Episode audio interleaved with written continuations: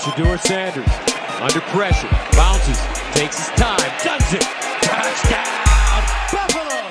Jeanty, good cutback, lots of room, he's 40, like a rocket, look at Jeanty go, breaks a tackle, he's 20, he's 10, he's touchdown, 58 yards, Cook, end zone, caught, touchdown, Luther Burden the third, and Missouri strikes back.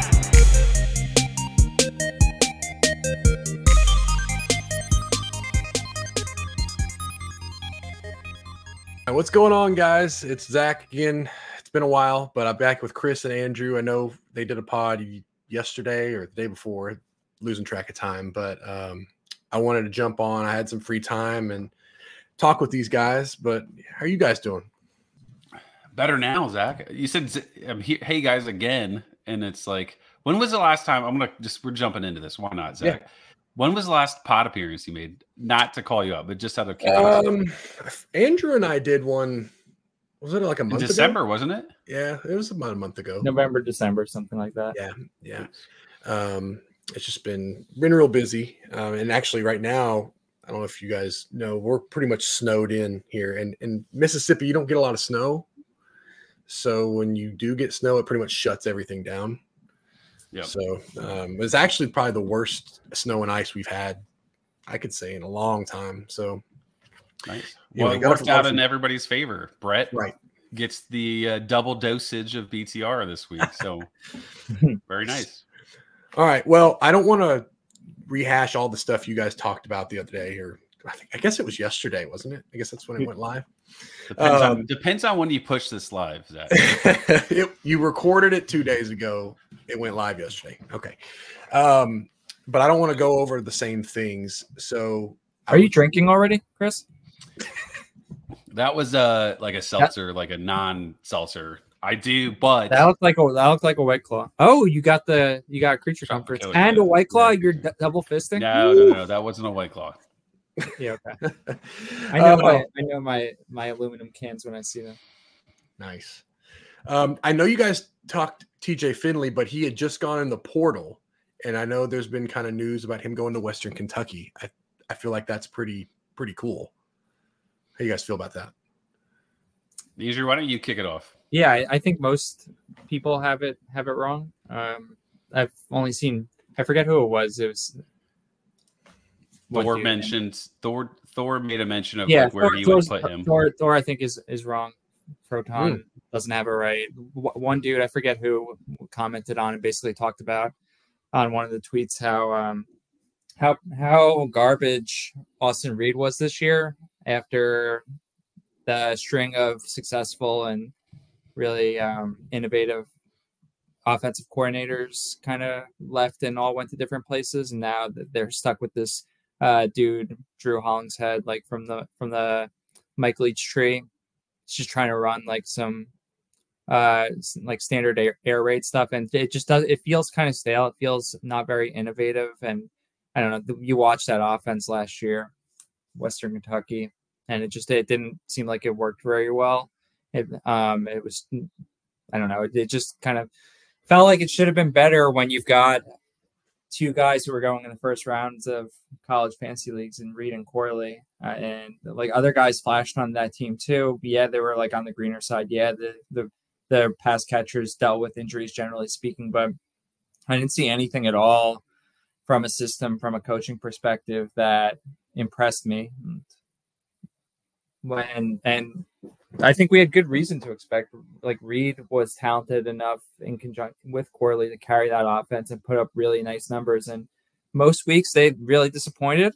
And I think that if we just try to imprint and impress rock star numbers on Finley based on the outcomes that we saw in Western Kentucky offense in 2021, 2022, I think that's misguided. If I'm TJ Finley and I'm just trying to find, like, and follow, like, the previous year's production, stuff like that, like, why not go to Washington State, where the actual good play caller from 2022 Western Kentucky is, and like you can go vibe with him. That room is so wide open. Like they've got Nate's boy, John Mateer, but like that doesn't feel like it's going to stick leading up to the season. I'm sure they're still in the market for the quarterback, for a quarterback. So I would have liked to see Finley go there and actually work with like a play caller that we know is innovative in a room that doesn't have a lot of competition. Now he walks into like, great, dude. Now you got to go compete with that guy, Caden Veltkamp, who looked awesome in the bowl game. So I think it's a pretty bad decision all around for Finley. And like, I'm not overly optimistic for fantasy purposes going into the year. So their tweet you guys are referencing was that he would be a top 10 CFF pick this summer. Yeah. Okay, if you were to say, if not top 10, you don't agree with that, but where would you say he should go then, if that's where the landing spot is? Well, I don't know. I don't think I would draft him in like the top 20, top 30 rounds because I'm not even sure he wins the job. So, yeah, I would say my initial reaction was I don't even think he's like a top 10 quarterback. I perceive that as a top 10 pick like overall, which means he's like QB2 or worst case 3. I would probably, under the assumption that he wins the job, I would put him around like 18 to 23 in terms of quarterback. And that's obviously like he wins the job. To be fair, I think he wins the job, but it's a lot of what Andrew says, right? Like I haven't been encouraged by the play calling, right? Like it used to be, well, Western Kentucky's play calling and their style is going to really push the quarterback out of no matter what the talent level is to CFF stardom. And we saw that in year one, but they just have like rotated offensive coordinators. And then they landed on like the one that is like still there is just not to the same level.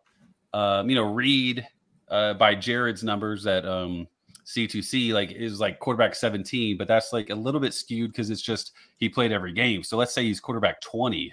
If Austin Reed is quarterback 20, am I really like on a per game basis? Am I really thinking TJ Finley is like better? Maybe he's a little bit worse. Like I don't know how you could draft him higher than quarterback 15 with the amount of options is insane. Like I did this way too early mock with Jared. Sorry, buddy. I just took Jalen Milroe, and he's like the last quarterback taken. So he's like quarterback 24. So like, I don't know how you take TJ Finley, a guy that was unsuccessful for many years. Now he goes to a worse offense than Texas State. He's not all that great, and the play calling is sketchy. I don't know how you take him top 15 for QBs. That's just kind of where in agreement with Andrew. Right. So just for reference, I'm using our Dynasty League stats for just a reference. The number 20 quarterback was Chandler Rogers. 19 was Cam Ward. So if you're going to put him in that ballpark, like I still don't think he'd be better than those two guys. I would put him there if he went to Washington State, right? Like, well, right. Mateer, by the way, John Mateer sounds like a statue, 6'5", 220 quarterback. Like Sean Mannion, right? I have no idea. I've never seen him. Oh, he's like I think he's got talent with his legs, and like the arm is the question. And Austin Reed was 21st, just for per game basis. This is total fantasy points. So I guess this also includes the bowl game. Probably probably includes the bowl game. But still, it's pretty. You get the idea. Yeah, you get the idea. So it's funny that Ward and so it sounds like Ward and Reed pretty much were dead even in terms of total fantasy points, which kind of just absolutely blowtorches part of my argument, right? It's funny, like I guess the reality doesn't quite meet the perception in terms of how that's played out, but I don't know. You could argue that Corley was their best receiver and he's gone. Yeah. Right? Yeah. Like Reed at Western Kentucky provided some value on the ground. I think it was like 4 touchdowns and 100 yards rushing. Like, what is TJ Finley's rushing upside? Like, it can't be much, right? Probably negative. Right? I don't see him scoring, but like 1 or 2 random touchdowns. If he breaks even, that's probably a win. So that's a significant amount of points. So I'll just give you the stats. So he had 81 yards on 78 attempts and 5 touchdowns. So, TJ Finley. So he's not as bad as I made it, but I don't know. I was shocked. I mean, think about the names that you're putting over Finley if you put him top 10 pick. I mean, it's insane. Right. Top 10. Yeah. You're no chance. Now, I don't know anything about it, so you guys tell me. Washington's pretty much depleted, right? I know you talk about Washington State, but Washington's quarterback room is pretty much wiped, right? They're going to get the kid from Arizona, like the true freshman, Demon Williams, who's supposed to he lit up one of the All-Star games, and then they've got some other four-star who was committed to DeBoer who hasn't transferred yet, but presumably he'll transfer. They've got like nothing on the shelf. Yeah. Entire offense is like gone. It went a little bit viral, how like everybody on the depth chart was gone. Right. I was looking at your dynasty roster, Zach, because I thought that it would just be me and you doing this for obvious reasons, because Chris showed up with 5 seconds before we recorded. And Jonah Coleman, Fantrax already has a Washington logo for him, and he hasn't, all he's done is enter the portal. Really? Yeah. There's no everyone kind of thinks he might go there, but like not even the recruiting sites are like doing. I just saw that now. I'm looking at it now. Yeah. Wait. Hold on a minute. It's Daquan Finn to Baylor. That sucks. Yeah. Like I'm looking at my team like, what is this my roster? You think that sucks? Your team looked way better than I expected when I pulled up. I was ready to rip it to shreds. I think it sucks compared to being at Toledo. Who'd they hire? Were they the team that fell for the Spavital grift this year? Was their turn? Did they hire Jake Spavital? I think it might have been. Yeah. Let's see. Yeah. It could work for a little bit. I'm sure the season will crash and burn, but like maybe for the first half of the year, it could be okay. Yeah. Baylor got him. Spavital. Yeah. So I guess that's interesting though. Jonah Coleman with the Washington logo. It looks cool. I love seeing all the new logos on Fantrax. So like after my players transfer somewhere, like it, like seeing the Boise one next to Malachi is sweet. Yeah. And like some of these other ones, like I didn't even realize they moved. But again, I've been kind of in and out on news. But the consistency of like the logo changes and stuff is so weird. Mm-hmm. They've done it for a lot of guys. They've jumped the gun on some. I was looking at it for this way too early draft, and I was just like looking through players. Like Colin Lacey is going to Louisville, right? Correct. And then like Penny Boone is going to Louisville. They're like two spots away in this league when I was looking at like flex players. They have different logos, but they're both Cardinals. They have like Penny Boone actually has Louisville's logo, but Lacey has Ball State's Cardinal logo. I was like, surely he didn't go South Alabama to Ball State. And I was like, that can't be right. Like I'm pretty sure. And then sure enough. So like, yeah, the consistency is pretty funny with what they're doing, but I don't know. We're beholden to pretty much one site. Yeah, yeah. And the team names aren't updating either. I don't understand what's going on with their like data tables and shit. Like they've got some funky things. But I mean, it's weird because Aiden Childs transferred to Michigan State, I feel like a long time ago. And they haven't changed his logo yet. So I don't know. I don't know. And it actually says it in the little, news bio, so it's not like it's up in the air. Anyway, that's interesting though. Zach, what do you think about TJ Finley? Well, I guess I liked where he was at.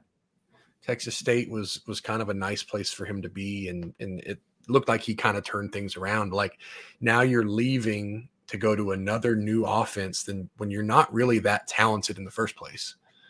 Like I feel like you stay. I guess he just felt like he wasn't going to win that job. With Delora's coming in, right? And that who's coming in? He did that like weird in and out portal dance. Yeah. What do you like more, JDL at Texas State or Finley at Texas State? Like assuming both would be the starter in the scenario, which would you prefer? Probably JDL. I mean, that's probably who I would pick, but I don't know. For sure. I don't know. I just maybe it's just it's the mentality of it all. Like, you were the starter. You had a really pretty good year. Like, there's nothing to say you should lose your job, but yet you feel like you're losing your job, so you leave. I don't blame him. I mean, it's today's college football, I guess. I'm not going to go into all that, but it just feels like when you were that threatened that you were losing your job, that you bounced as soon as he transferred in. Like, I don't know. But I guess you can't wait to see who wins the job then transfer, because you don't have 5 more years of eligibility. So I get it. But yeah, I guess it'll work for him. At Western Kentucky, it's, I guess there's always the chance that he could be really good, but I'm not holding my breath for it. So, a guy I wanted to ask you about, Cam Ward. I brought him up earlier. Transferred to Miami. How do you guys feel about him? You don't love it in Miami. It's better in Washington. Fine. It's fine. It's definitely better at Washington State. Right. But I don't know. Like, Miami's offense was fairly productive, like, at times, right? Like, so it's probably not the worst, but it just feels like just such a deep quarterback class that I can't imagine he's like in the top, for me, top 20 to 25. So it's so crazy, the quarterback, any rankings right now. It's just like, yeah, everything is so fluid. But, top 20 to 25. I was listening to you guys' pod yesterday. I was listening to it, and I was like, it's something I wanted to kind of talk about today, was the way the portal has changed college fantasy in general. Like, in dynasty leagues, like, you have a good team. Let's say you're like, man, I finished third. My team's all coming back next year. It's going to be great. And then half your team hits the portal. Now, some might turn out better, some might turn out worse. But like you were saying, I think it was you, Chris, that you were saying, like, your team has done like a roller coaster of like, oh, I had a bad situation, then it became good all of a sudden, and overnight it was like, holy shit, I gotta get. I mentioned Caden Veltkamp as like this guy that went up and down and up and down, yeah, and it went down again with this Finley news. Like, literally in the 48 hours from recording or whatever it was, recording to this, he literally was like, man, Veltkamp is going to be like a weekly guy for me. And now he's probably not going to win the job. He's going to be tight end eligible by week 5. Yeah, I mean, look at your team, Chris. I haven't pulled yours up in a while. I don't have it. This is a different dynasty. No, I know. I'm very running back heavy in our dynasty league, in our original league. Oh, but your quarterbacks kind of suck. Tyler Shuck and Bert Emanuel. Like, I don't know. Bert Emanuel could be cool. Why not? Yeah. I mean, you got Griffiths and Braden Locke. Let's not talk about it. The listeners don't need to hear about this. I'm just looking at this for the first time in a while. So interesting. All right. Okay. Well, I'll jump back onto the Milroe thing, Chris. You want to talk about Milroe? How do you? Go ahead. I was just curious. There was some C2C slacking last night, and I thought, just what a crazy turn of a month, right? Like, from a top 5 Heisman contender for next year to I took him as like the 24th quarterback in this fantasy draft. Like, I don't know. It feels crazy to me.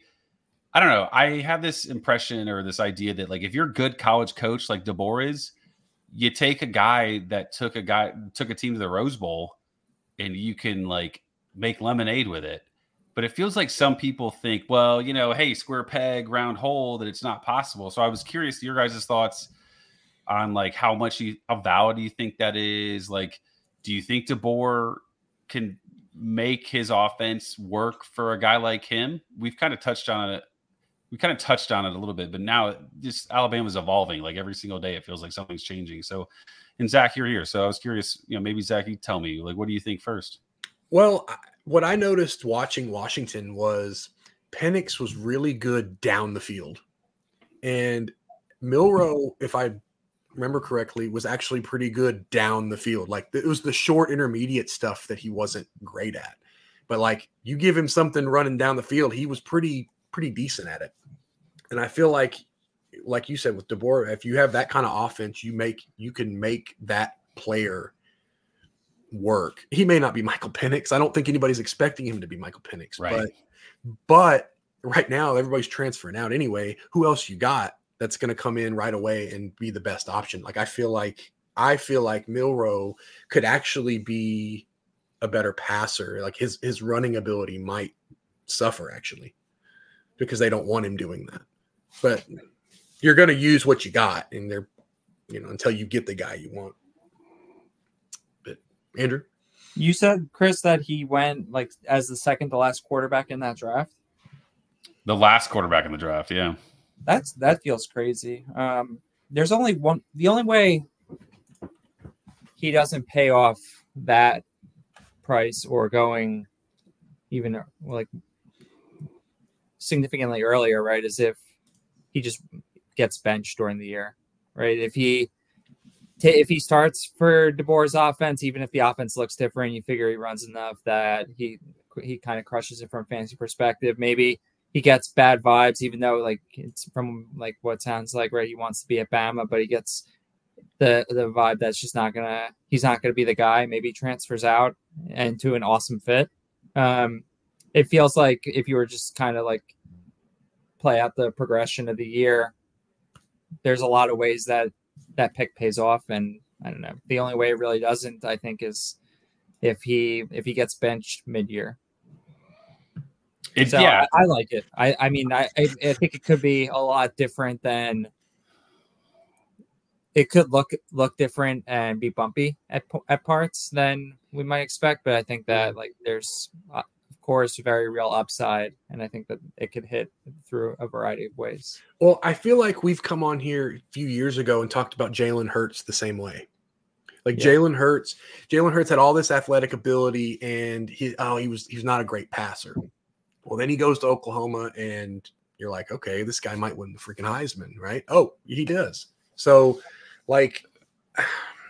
Not to say that Jalen Milroe is going to win the Heisman, but he was a Heisman contender, like you said, Chris, like 2 weeks ago left in the season. Like you're talking about yeah. Milroe, like when they beat Auburn by the, you know, skin of their teeth, everybody was talking about, oh, Milroe, you know, he might be in the running for the Heisman. We all knew Penix was a better quarterback, even though Jaden Daniels won it. Milroe was still up there. That doesn't just go away. Like that ability yeah. just doesn't go away. Yeah, I think you made a good point, Zach, in that like Milroe seemingly has a great deep ball. You know, like I don't know the numbers and percentages yeah. and blah, blah, blah. But like just from watching, right, like his best throws seem to be the deep ball. Andrew makes a great point. Like he's still going to run enough, right? Like it's not yeah. like it's not going away. You don't have to have designed runs to make yourself have value with the running mm-hmm. game, right? There can be short yardage touchdowns. There can be scrambles. And then ultimately it's like, if he starts, this is a good coach. Like, I think the argument is like, maybe, hey, there's literally there's nobody left on Bama, but I just can't see that. Like, if you think Milroe's not going to be great or really good in fantasy, then you should bet the under on Alabama because like mm-hmm. they're not going to win 9-10 games with like bad, with the skilled players like that. So like just bet the under because it's just not going to happen. So I don't know. I thought it was an interesting thing. And it may be another question that's good to follow up on this is like, where do we fall with like square pegs, round holes? You know, like, is there a level of like, if you're a good coach, like there is a little bit of like a stopping point of like, well, that's just not going to work with your talent or like a really talented quarterback. It's just not going to work with this coach type of thing. My thoughts are a really good coach can get what he can out of the guy. Even if it's not the guy he really wants, he get the best out of him for that system until he gets the guy that he wants. But Andrew. No. Yeah, I mean, I agree. I think that it is a point in your favor if you mold your system kind of around your talent. I do think we have to be kind of cognizant of those situations potentially when we're thinking about making draft picks, especially like at quarterback, right? Like you're potentially introducing variance where you don't necessarily need to. Where you don't necessarily need to, I think, is if in this case, right, with Milroe, if you're spending like a top 20 QB pick on him, well, I think you can easily break ties in favor of others. But like if his price tag is dropping as a result of kind of all the vibes we're getting and stuff like that, then of course it becomes easier. That's fair. Anything else to add to Milroe? Okay. I want to put you guys kind of on the spot here. There's been a lot of transfers, a lot of big names moving and some mediocre names moving. I guess I'll ask it this way. Which is your favorite transfer that's happened so far, whether it's for entertainment purposes or CFF purposes, whatever your favorite transfer, and what is your least favorite transfer? And I'll start. Just you start, because that on the spot, to mark a favorite like that is yeah. So I'll start with my least favorite, and the one that I feel like is it's just going to be a disaster is Riley Leonard at Notre Dame. I think he had it made at Duke, and I thought that, like, not that he's going to be bad at Notre Dame. I just feel like his skill set won't be used like it was at Duke. And I feel like that's going to be, I don't know. Like Hartman worked out okay, I guess. It was fine.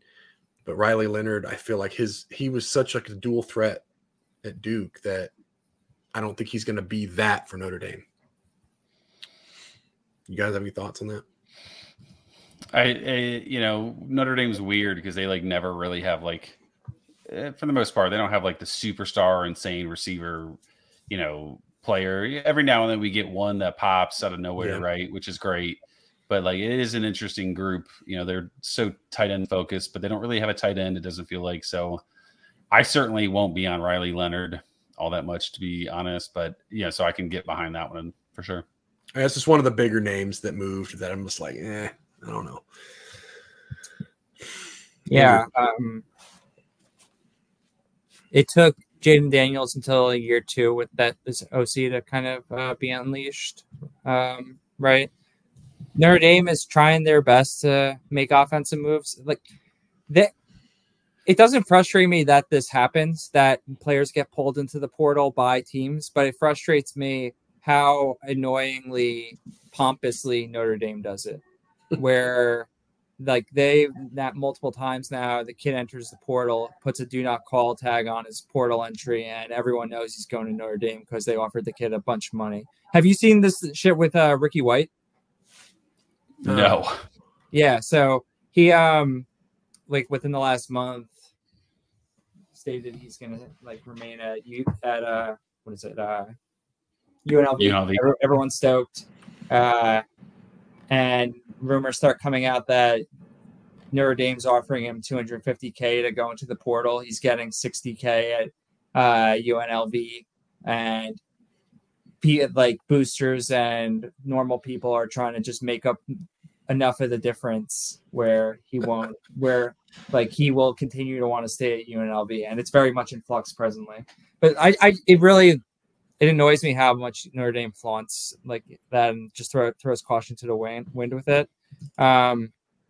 It'd be cool if maybe not cool. Maybe that's not the right word, but NCAA brought the hammer down on Florida State for some NIL shit. Like, how are you not going to like do the same for Notre Dame when they repeatedly like aren't even trying to be a little bit of cautious with it?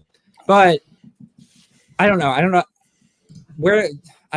where Riley Leonard projects to go in drafts. Like, I can't say I'm super interested. I feel like you could probably drum up a decent argument for him just based on how much he uses his legs. But if he's like going in top 10, 12 rounds, I would pass. I think. So can I give you my favorite transfer? Yeah. No. It's probably pretty obvious. Right, Malachi Nelson. yeah. Like you have By the way, you have one of the coolest transfers and the coolest non-transfer. I think Ashton Jeanty is the coolest non-transfer out there. The fact that he probably could have gone almost essentially anywhere and he stayed at Boise, I think that's the coolest non-transfer. But yeah, go ahead on Malachi. I can jump on Jeanty for a second. So I'm wondering if a lot of what Jeanty's thought process was like, you know, Boise's put a lot of running backs in the NFL, like over the last 5-10 years or so. And he's like, if I just keep doing what I'm doing here, I'm going to the NFL. I don't have to go play at Alabama to do that. Like, I'm gonna get run. I'm gonna be, you know, my stats are gonna be obnoxious. So it makes sense why you would stay. It's not like he's playing in like obscure. Like, let's say he was playing at South Alabama, right? Like, not a lot of people even gonna see him. UNLV. Well, yeah, right. Who's been coming out of UNLV?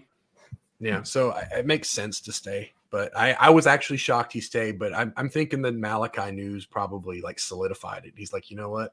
Let's run it back with this, with a quarterback. Oh, he did the old hashtag run it back? Oh, you know what? He may have. I just kind of made it. I think he may have. He's something along those lines. But it puts a hold on Breezy for another year, but that's okay. That's okay. We can. I think there's – He'll get run. He'll get run. I'm very interested in taking him later in drafts. Just something happens to Jeanty and like, let's go. Yeah. Oh yeah. If Jeanty goes down, then it's like this. Dunbar seems pretty cool. So yeah, totally. I'm with you. My least favorite is probably, I don't know. This is gonna be very mainstream. Probably Quinshon Judkins. Like, I don't know what a drastic drop in like value. Like, you know, like right. He was a top 2 or 3 pick last year. Is he a top even 3 or 4 round pick this year? You know, like I already have a don't draft Ohio State flex players rule, so it's a pretty weird. I mean, and then the Henderson news, if he's returning, it's just like, well, if he would have gone to Ohio State and Henderson's gone, like that's incredible, right? That's awesome, but right. Henderson was already essentially coming back, so it's kind of a bummer. So. It's like the next day, like they put out the news. Oh yeah, he's returning. And you're like, okay, that's great for their team, but for us, it sucks. Anyway, Andrew. Oh man, I'm scouring for a least favorite, and I don't. We know your most favorite. So I was gonna preface with, we talked a lot about Chandler Morris to North Texas, Luka to UNLV, and JDL to Texas State, so I won't just cop out and go with one of those. I got real good under the radar ones. You already mentioned him, and Zach has his counterpart or his receiver on his Dynasty team too. I am interested in what's going on at Marshall coming into this year with Griffiths coming in and Elijah Metcalf going there. Did you know that they're going like super pass heavy? Did you see this? No. Yeah. They hired Seth Dagey as their OC, and like all the incoming, or maybe not all, but like some of the like incoming transfers in like their caption or whatever, like they're talking about air raid and shit. Like, and they brought in a few different receivers because like that there's a lot of turnover there. But did you watch any Middle Tennessee this year? No.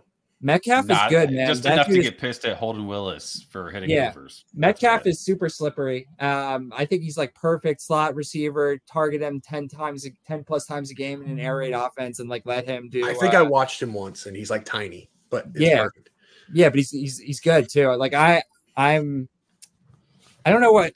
Maybe I'm more interested in him than Griffiths, I guess, because like I just don't know if Griffiths is gonna do enough or anything like with his legs. Metcalf. Less risk. Yeah. I think Metcalf could be fun though. Is he a return guy too? I think he is. Maybe. Not that that's a huge deal, but pop for Jalen Lane. Jalen Lane was, you know, albeit, you know, Virginia Tech's offense wasn't anything that special, but like he had plenty of games where he was valuable. He got a little dinged up, but Metcalf's at Marshall now. That's what I know, but I'm just saying Lane was successful in transferring to VT. I would call what Lane did at VT a successful year. Like, so like Metcalf going to Marshall, like to me, especially if they go air raid, you know, I would consider that. I mean, you just boosted his ADP by like 12 rounds, but I know. That feels like I'm ruining all my early Champion Series equity. Least favorite, Can I go with Eli Holstein? I was kind of excited for the Nate Yarnell era. I thought it was kind of fun watching that dude. Even though the offense is lame, they brought in like a fun and exciting FCS coordinator, right? And I thought that we saw enough from Yarnell, like using his arm, using his legs, being a bigger dude, but not being like he'll just throw his body around like in a non-Nardog like offense. I was kind of interested in seeing how that would play out, but I'm sure they're just going to let the Alabama kid win the job and not be good. So that's one of my least favorites. Typical Andrew fashion. He hates a transfer because it ruins somebody else. Not like a great player goes somewhere, but and I'm going to, Zach, you're here, so I got to prop you up and make sure you come back. I think one of the, there's plenty of really good transfers. I think a lot of them make sense. Andrew touched on some, and, Dylan Gabriel at Oregon is super cool. Like, what a great, left-handed version. It's like Bo Nix in the mirror type thing.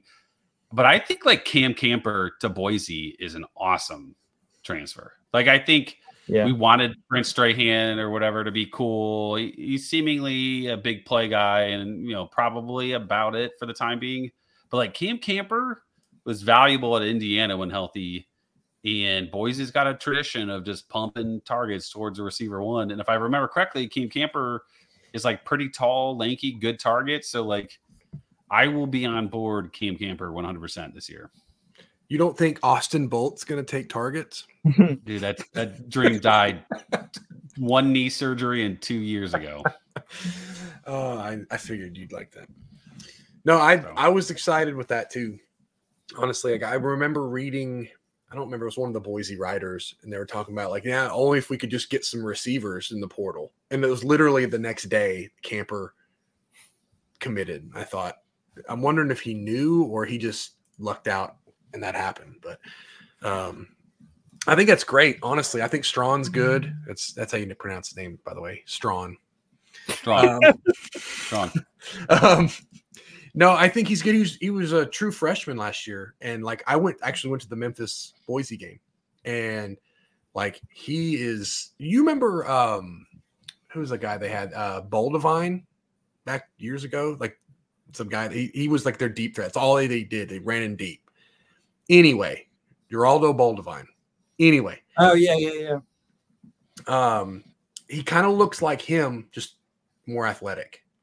So he's got the deep ball, but he can also run the short slants, which I think is interesting at being 6'5". So, Camper, man, I think Camper's gonna be great, but I don't want to harp on Boise too much because I'll talk about the guy who left Boise though, Taylon Green, going to Arkansas.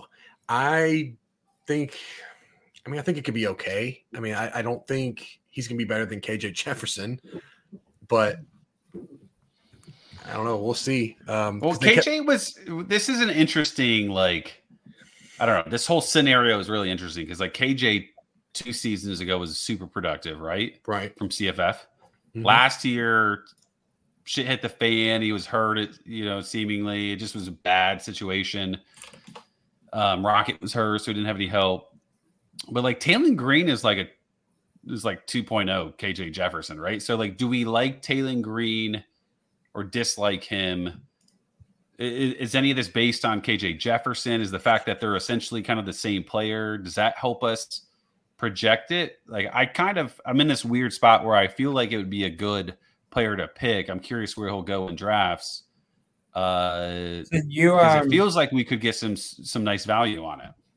You need to throw out Jefferson's 2023 season because it happened under Dan Enos as the OC. Right, as opposed to production that we saw previously. Petrino is the OC at Arkansas now, right? You can imagine a sales pitch. It's dude, I coached Lamar Jackson in those seasons. So, yeah.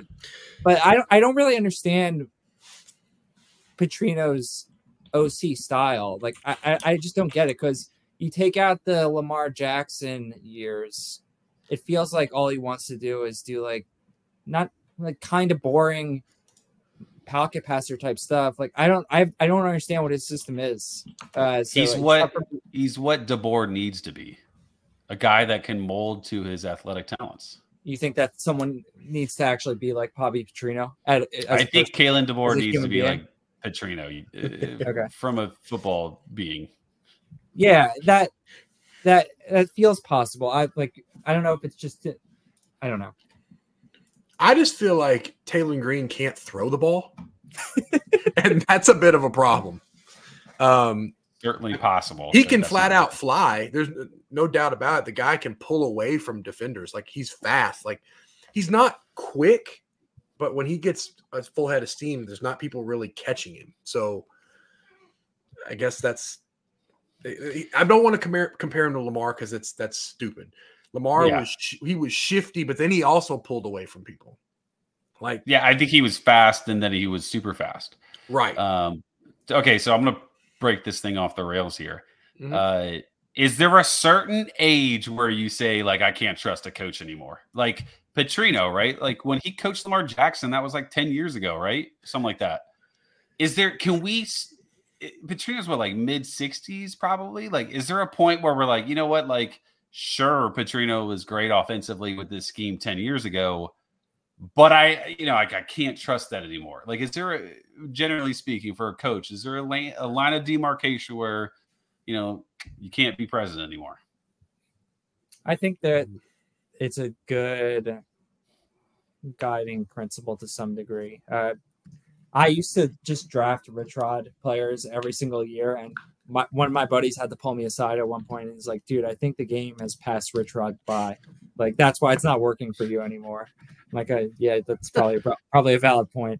But you drop down to CUSA and you can run your offense with your quarterback that can't throw, and everything's fine. So maybe that's what some of those guys need, right? Just move down a half a tier or whatever. By the way, did you see Zion Turner to Jacksonville State? Literally was going to ask you about that. Just incredibly Rich Rod. Like, we don't care if this guy knows what a forward pass is. Like, he's running the offense. But I mean, I agree. Largely, I agree with, like, it's a consideration. I think that it's valid. Like, a lot of these guys have their systems. It's worked for them for so long. They're probably not necessarily interested in moving away from what has worked for them. Yeah, I would tend to agree. Like, Rich Rod's a great example, actually, because like Andrew, like, you always knew if you grabbed some Rich Rod guys, you were probably going to be pretty successful.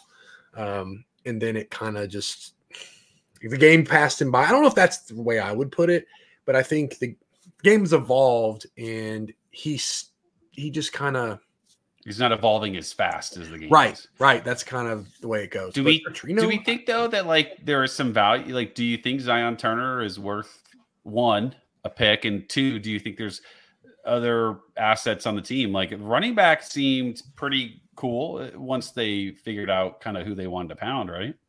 I still think Smothers takes the opening snap. I was going to ask you if you thought Smothers was was a problem. I when I was compiling, like, QB depth chart stuff over the last couple weeks, I spend way too much time on Jacksonville State.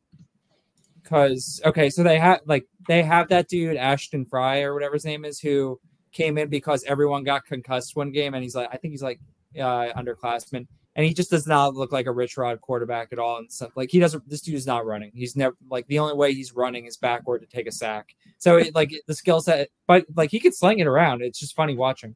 And then who they have that dude, Tayshaun Smoot, still around. Like, people were high on him during his freshman year or whatever. Like, I guess he's like a pretty high level recruit or whatever, and has like Rich Rod type skills. But even like, what if Logan Smothers doesn't have that garbage half that ultimately got him benched for Zion Webb? It looked like he had taken the job from Webb, and like, you look at the game logs and the intra game logs, and it looks like there's a two QB system somewhat here, but I don't think it's really that at all. I think that, like, guys got hurt, like, as is going to be the case in a Rich Rod offense, right? You're running your quarterback 20-plus times a game. He's going to take shots.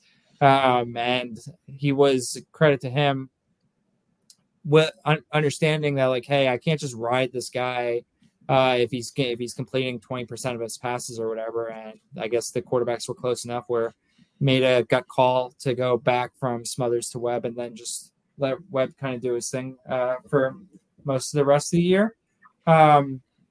So I think it's like, I don't think that I would approach Jacksonville State quarterback room this year through the lens of like, oh, it's going to be a 2 QB system. The big question is more so like, what can any QB in that room separate? And I think Logan could be that dude. Like most guys in this room, he could be a little better passer, but I think he's not a non-zero as a passer. And I think, I don't know, he's looked very Rich Roddy when he uses his fleet feet, if you will. I really thought they brought in another JUCO kid. I thought I saw like they got some big time JUCO commit, but I can't find anything on it now. So it's possible I just dreamed it up in a nightmare where I thought that Smothers was losing his job, but for the best. If the competition is Zion Turner, who crested the 100-yard mark, I think 3 or 4 times as a start when he started 12 games as a freshman, I'll be okay with that for as a protector of Logan Smothers dynasty stock. Interesting. I'm just looking at their roster. They got Jameer Joyner too. Yeah.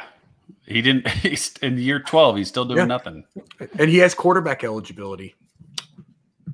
So in case you were worried about another guy taking the job. Also, just kind of flipping here, I was just looking at the transfer portal because that's a thing. And Mario Williams committed to Tulane. Who's the other big-time receiver they got? They got 2. Tulane? Yeah. I can get it here in a second. I do remember what you're talking about. It's like give me a second. Who is it? Was it an LSU kid? That's too easy. I don't think it was. There was someone sick. I'm in the wrong conference. What am I doing? The Mario stuff is interesting. Like, you know, Shaz Preston. The Mario stuff is interesting. I don't know. I'm not in on it. Kai Horton's probably the quarterback. And like, you know, like, I don't know. Tulane's always kind of spread it around, but new coaching staff. So like, how do they play their offense? I don't consider Mario like that much of a he's more of a big name just because he played at Oklahoma and USC than he actually was like a big name for production. So I'm probably off on him, and except maybe like a dart throw towards the end, but it is an interesting transfer, right? Like you see this big name, big recruit, big schools, and he concedes and goes to Tulane. It is interesting. Shaz Preston, maybe more interesting because like he's younger and like maybe he hasn't produced because he just is younger. But I don't know. There's a lot to wonder about there. They also got to commit Rhino. Go now. Did you recall the quarterback that they brought in through the portal? Tulane. Yeah. Ty Thompson. Yeah. Who is their OC? Because like I just imprint on them, like the Troy coach that they hired, but he wasn't calling plays. Like he was more defense, and that like they're Chip Long. I think is that who it is? Chip Long. Yeah. No. Really? Hold on. No, I don't think so. That's Southern Miss. No, it's Slade Nagel. Are they keeping him around? I'm just Googling stuff right now. Okay. Football promotes Slade Nagel to offensive coordinator. That was end of January. That would be so odd, right? If the new coach, I guess Summerall, did he have Troy Roots? I can't remember. I can't keep track of this stuff, but not Troy Roots, so Tulane Roots. I feel like he did work on staff previously, but it still feels odd that like he's just going to promote OC from within. Why is that? So I hear that name Slade Nagel, and I feel like it resonates with me historically. But then I look back at his path through life, and I'm like, I don't remember this dude at any of the stops. Does he just have like a flashy name and like it sounds like a cartoon character? That's got to be it. Because me personally, I've never once thought about Slade Nagel in my life. Maybe I'm just thinking Slade Bolden. That might be it. Maybe. Quite possible. Yeah. Like his biggest job prior to this was OC at Texas State in 2009 or 2010. So like. Word. Yeah. I don't know. He was at McNeese State for a while, but interesting.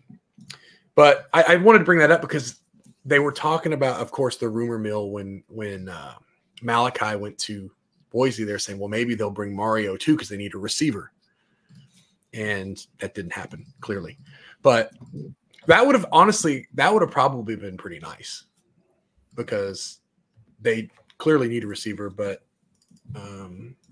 his expectation level wouldn't have been USC, Oklahoma. It would have been Boise State, and then you can thrive in a situation like that. This feels like definitely a better fit for Mario. I just don't know, you know, like – who are the late receivers that are being picked?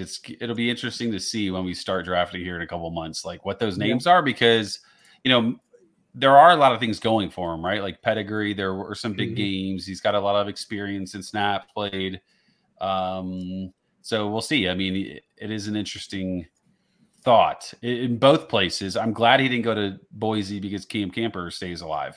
Right. You know, that would only make things messy for Camper. That was before Camper committed. That was kind of floated out there.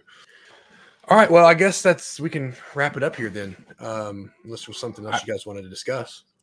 I mean, these guys got 2 episodes in 1 week. I think we can take like the rest of the month off. So yeah, we're good. Cool. All right, guys. Well, I can't guarantee all 3 of us will be back on the next one, but there will be a form of one probably in the next week or so. So till then, see you guys later.